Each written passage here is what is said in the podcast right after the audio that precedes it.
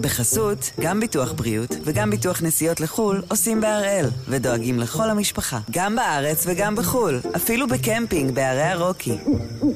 כן, גם שם, כפוף לתנאי הפוליסה וסייגיה ולהנחיות החיתום של החברה. היום יום חמישי, 2 ביוני, ואנחנו אחד ביום, מבית N12.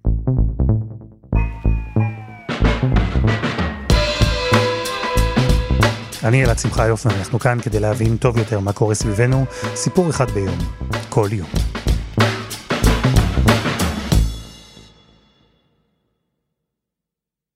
יש דברים קבועים כאלה, דברים שאנחנו עושים בכל כמה זמן, כמעט אוטומטית.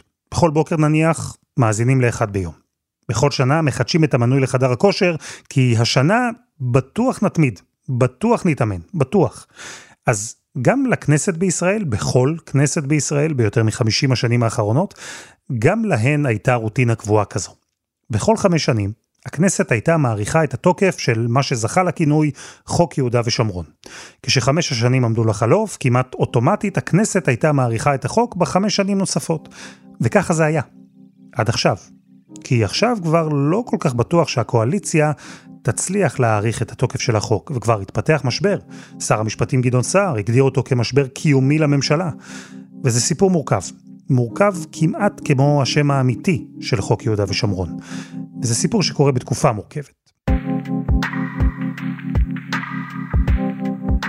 אז הפעם אנחנו עם החוק להארכת תוקפן של תקנות שעת חירום, פתח סוגריים, יהודה והשומרון, שיפוט בעבירות ועזרה משפטית, סגור סוגריים. אמרתי לכם, שם מורכב, אבל נושא מעניין. דפנה ליאל, שלום. שלום אלעד. על מה המהומה?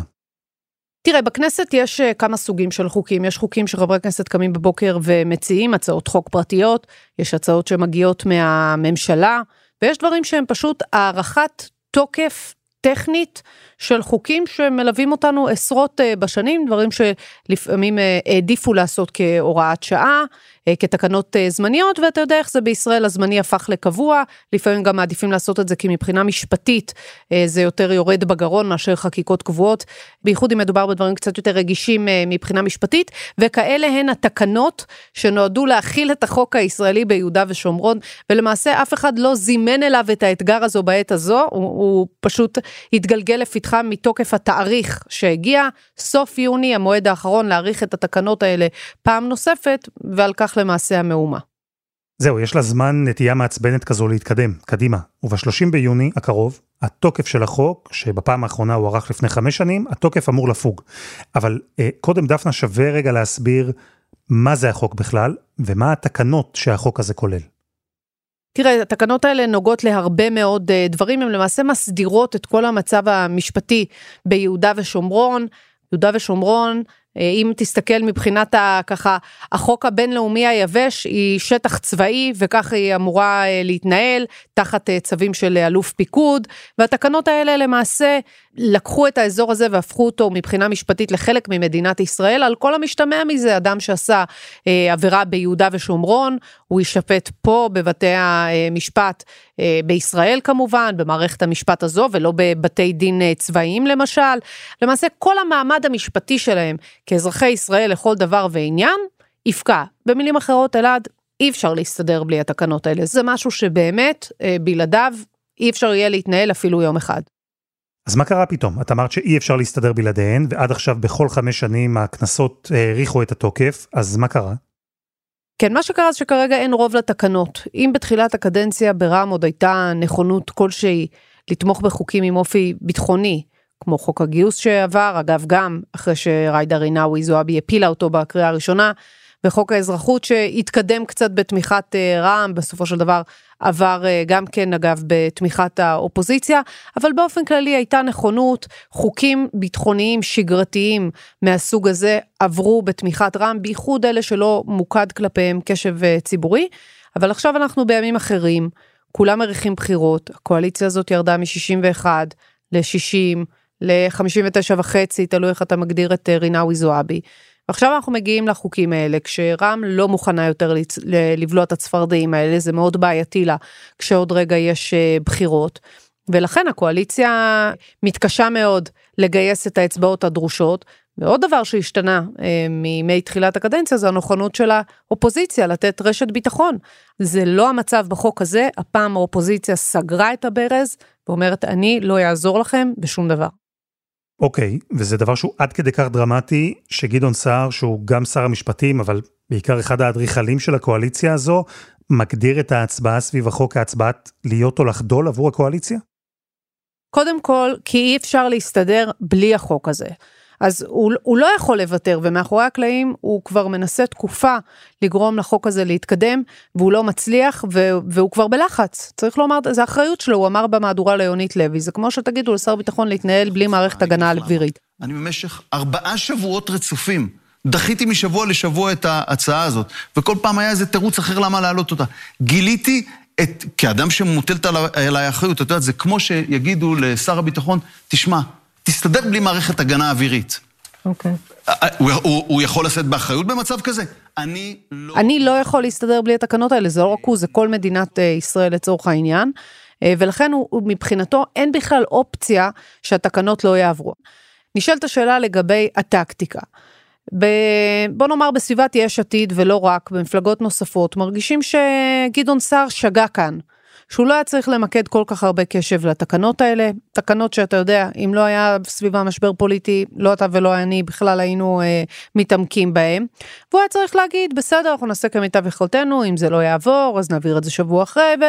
מין להתייחס לזה כאל עוד, עוד איזה חקיקה מבחינתו, ואז לרם אולי יהיה יותר קל, ואז אולי לעידית סילמן אה, תשקול אה, שוב לתת איזה רשת אה, ביטחון. אצל סער אומרים, סליחה, כאילו לא יכול להיות שכל הצעת חוק, אפילו הבסיסית אה, ביותר, אנחנו נמצא את עצמנו בחוסר ודאות, אנחנו לא ניקח יותר את הסיכון הזה, ואם רם לא מסוגלת להתייצב ולתמוך בחוק הזה, אז באמת אין לקואליציה הזאת זכות קיום. שר למעשה מותח פה קו אדום ואומר, תחליטו.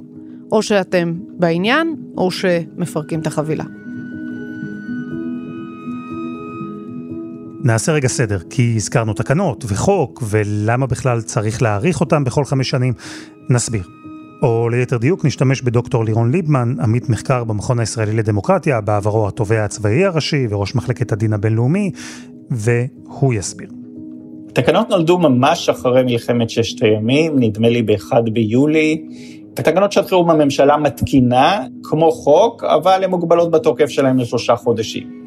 לכן אחרי שעברו שלושה חודשים והמצב לא נגמר, להפך הוא נמשך עוד 55 שנה, כדי להאריך את תוקף ההסדרים האלה היה צריך בעצם לחוקק חוק שנותן להם תוקף, וכאן בעצם החוק עם השם המורכב הזה, חוק להארכת תוקפם של תקנות שעת חירום, יהודה ושומרון, שיפוט בעבירות ועזרה משפטית, נכנס לפעולה. זהו, זה מעין מצב משפטי מוזר, שבו יש תקנות זמניות שנמצאות בתוך חוק שגם הוא זמני. וכדי להמשיך להשתמש בתקנות, אז בכל פעם מעריכים את החוק שבתוכו הן יושבות.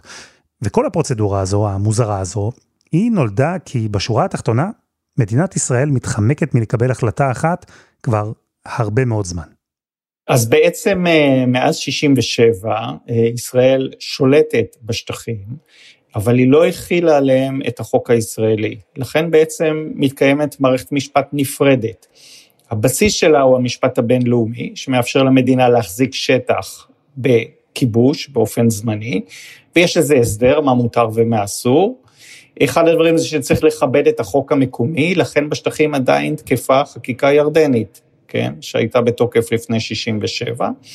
בנוסף, המפקד הצבאי, שהוא בעצם חליף הריבון, הוא בא במקום השלטונות באזור, מתקין צווים, והצווים האלה הם בעצם חקיקה ראשית, הם כמו חקיקה של הכנסת.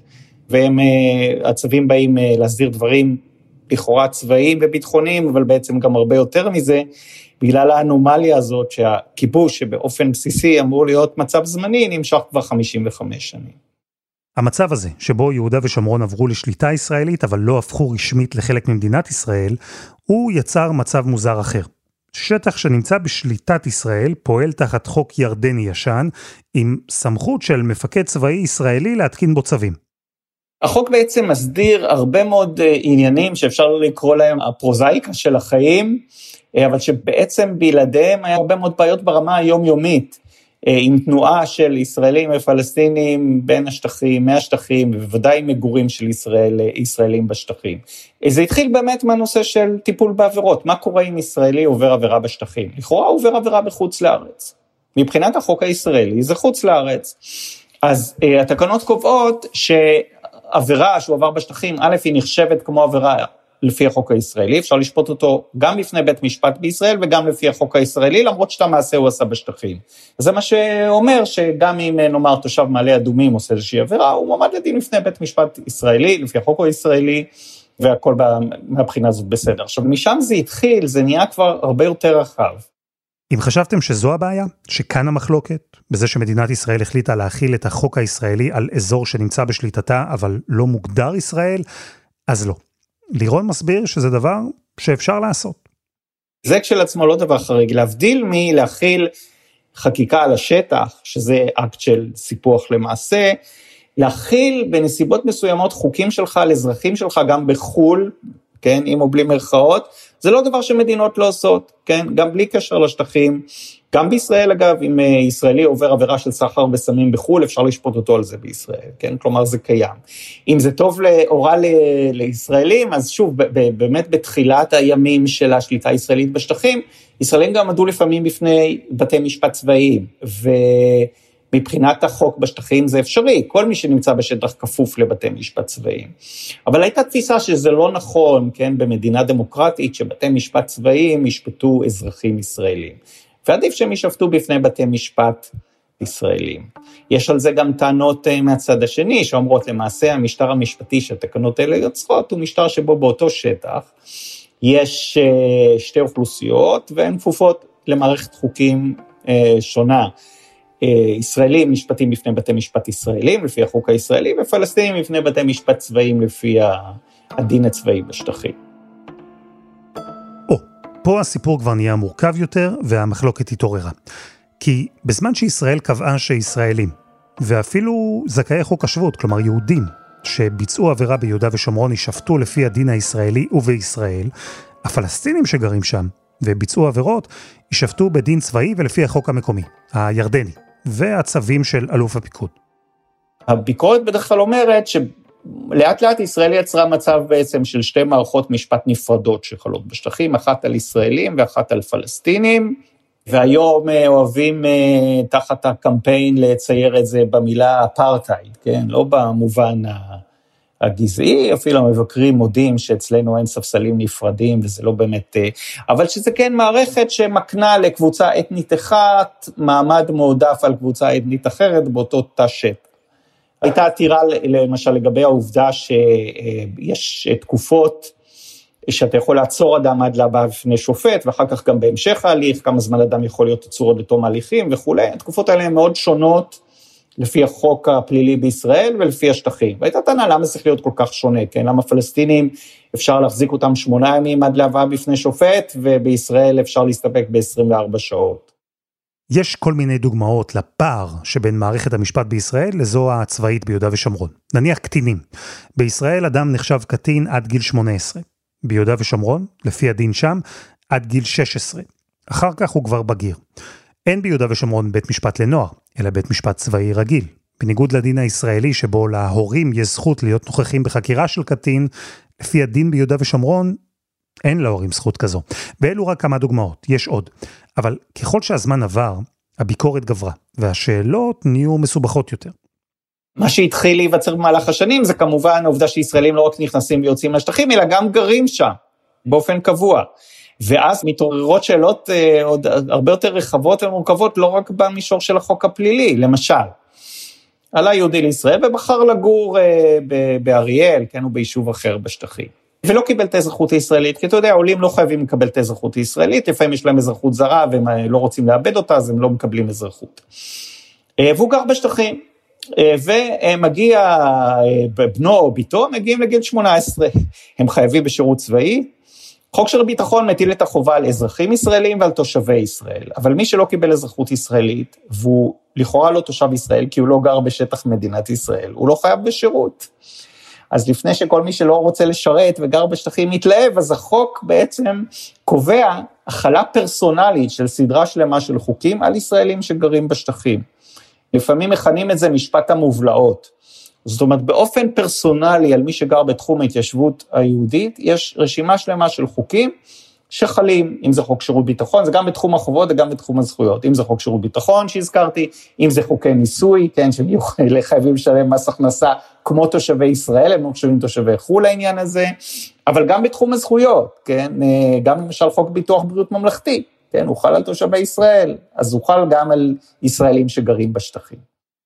לירון, בעצם נשמע לי שאתה אומר שהחוק, מה שהוא עושה, מבחינה משפטית לפחות, הופך את יהודה ושומרון עבור uh, ישראלים למדינת ישראל.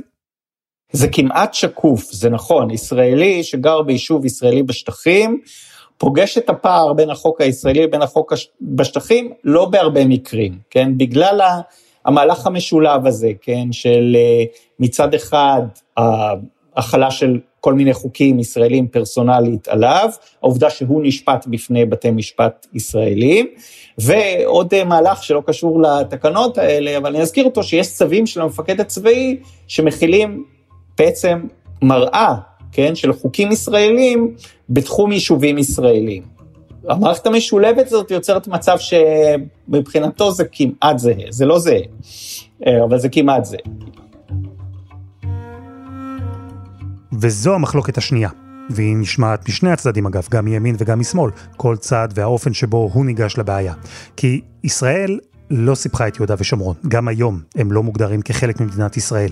אבל לפי החוק, זה שהממשלות האריכו בכל חמש שנים, החוק הישראלי תקף שם כאילו מדובר בכל מקום אחר בארץ, כמעט. אז מימין אומרים, לכו כבר עוד, תספחו. ובשמאל אומרים, יש פה קומבינה, סיפוח בלי סיפוח. ואחרי 50 שנה של הערכות ואישורים כמעט אוטומטיים, הוויכוח הזה הגיע פתאום לקואליציה. אבל קודם חסות אחת, וממש מיד חוזרים.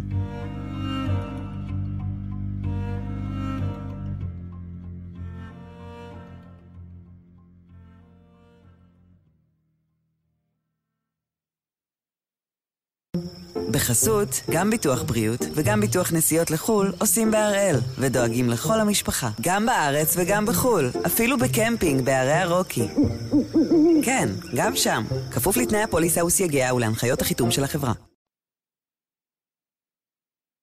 אנחנו עם המשבר הפוליטי סביב תקנות יהודה ושומרון, והחוק שכבר יותר מחמישים שנה האריך אותן. חוק שבעצמו הכנסת אמורה להאריך בכל חמש שנים, ועכשיו נמצא בסכנה. לא בטוח שיהיה לחוק הזה רוב.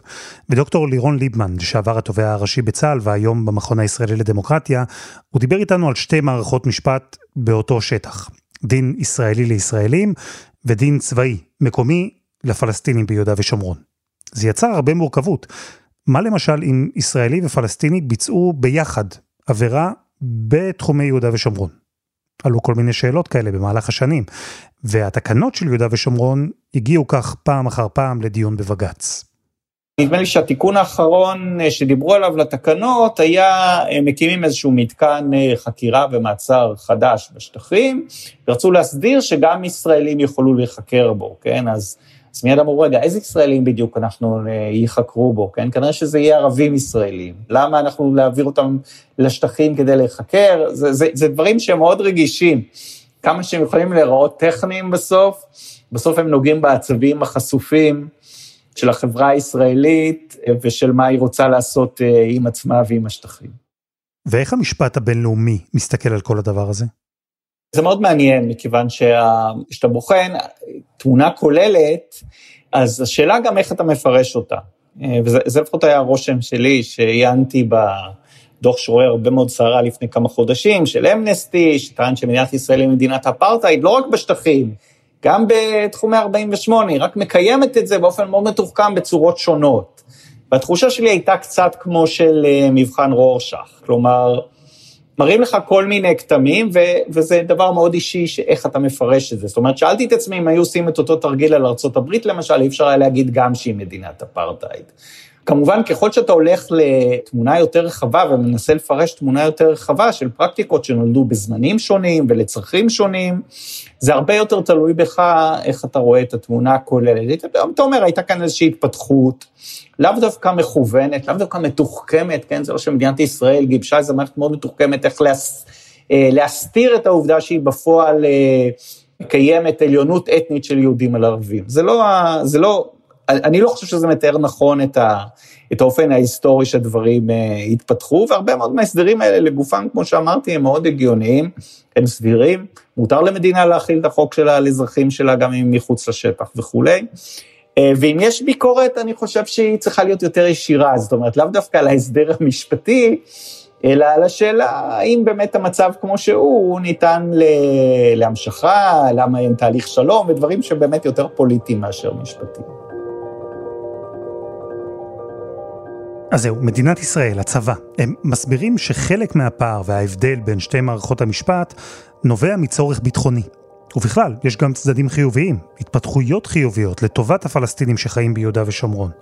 בדיני עבודה למשל, בית המשפט קבע שגם לפלסטינים שעובדים ביהודה ושומרון, תהיה אפשרות לתבוע לפי הדין הישראלי, שכר מינימום למשל או פיצויים, כלומר הפלסטינים לא לגמרי מודרים, גם בענייני ירושה, גם שם התקנות מסדירות חלק מהתביעות של הפלסטינים.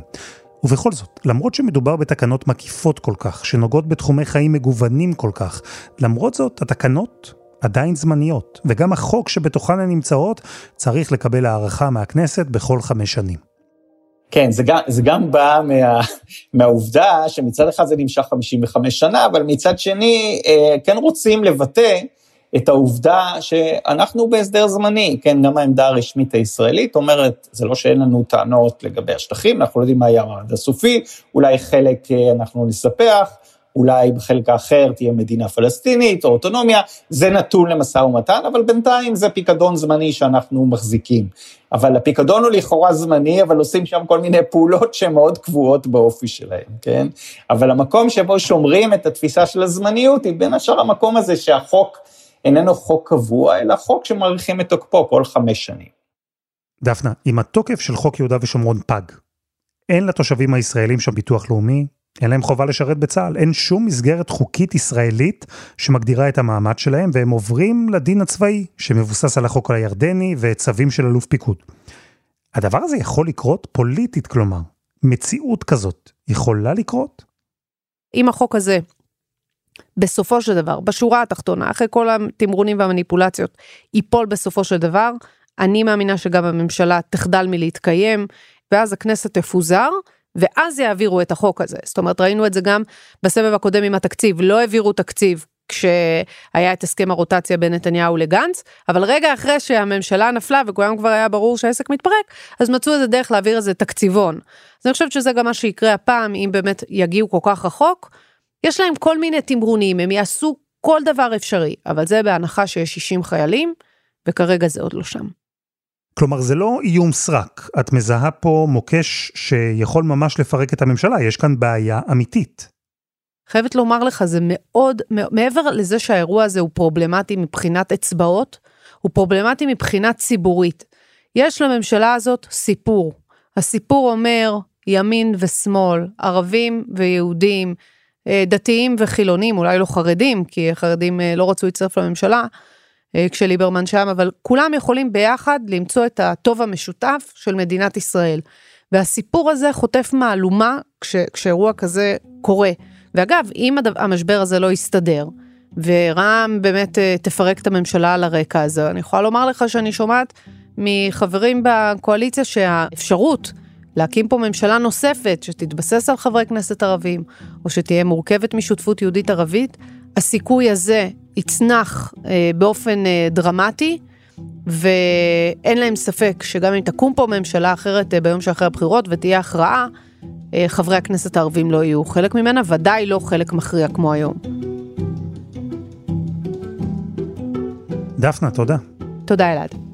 ותודה לדוקטור לירון ליבמן. וזה היה אחד ביום, של N12. אנחנו בפייסבוק, חפשו אותנו אחד ביום, הפודקאסט היומי, אנחנו שם. העורך שלנו הוא רום אטיק, תחקיר והפקה עדי חצרוני, דני נודלמן ורוני ארניב, על הסאונד יאיר בשן שגם יצר את מוזיקת הפתיחה שלנו, ואני אלעד שמחיוף. אנחנו נחזור ביום שני, אחרי החג. אז שיהיה לכולכם חג שמח.